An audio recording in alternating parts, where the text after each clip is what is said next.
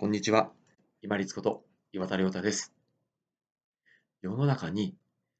楽しさや面白さがずっと続いたり、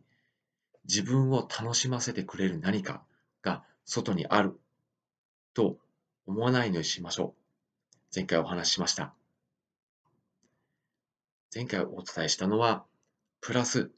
時間を無駄に使わないそれを探し回ることで時間を無駄に使わないようにしましょうっていうお話をしたんですけれども、今回は依存についてお話ししたいと思います。要は、楽しさが長続きする、快楽が長続きするものが何か外にあるはずだと考えていると、先ほどお話ししたように探し回る無駄な時間っていうのもそうですし、そこに執着しようとしたり、何か、あ、これだと思うのを見つけたら依存してしまうんですね。例えば、百薬の長と言われる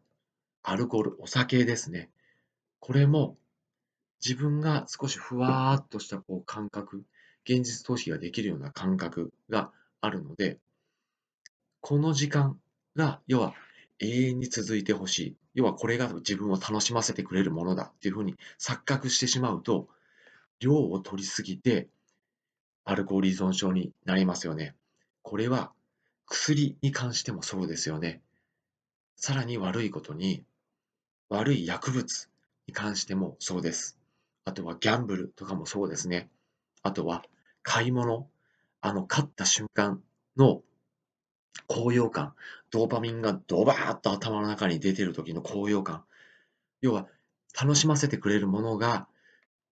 長続きするはず、その快感が長続きするはずだと思っているからこそ、その買い物にのめり込んで、はまり込んで、出費をたくさんしてしまって、要はカード破産してしまったり、自己破産してしまったり、あとは執着して買い物依存に走ってしまいます。男女関係についてもそうです。この人は自分を楽しませてくれる人のはずだ。もしくは性に対する依存、快楽が、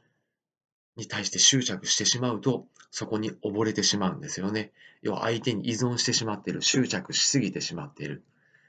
全部自分の人生を無駄にします。世の中に自分の方に快楽をもたらせてくれる、長く快楽をもたらせてくれる、もしくは楽しませてくれるもの、長続きさせてくれるもの、ありません。そこを肝に銘じないと、相手、もしくは物の思うツボです。自分の人生を破綻に向かわせてしまいます。少し今回は極端なお話になったかもしれませんが、自分の外側に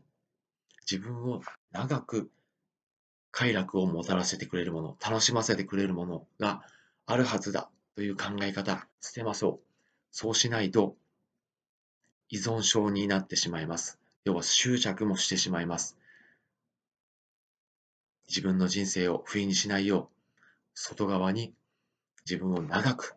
快楽をもたらせてくれる、楽しませてくれるものは何だ。要はフルフラットなんだ、もともとは、という意識に戻しましょう。本日もご清聴いただきましてありがとうございました。少し極端なお話に聞こえたかもしれませんけれども、一旦原点に戻ることで見えてくるもの、そして避けられるものというものがあるはずです。大事な内容ですので、もう一度お話をさせていただきました。本日もご清聴できましてありがとうございました。皆様にとって一日良い日となりますように。これにて失礼いたします。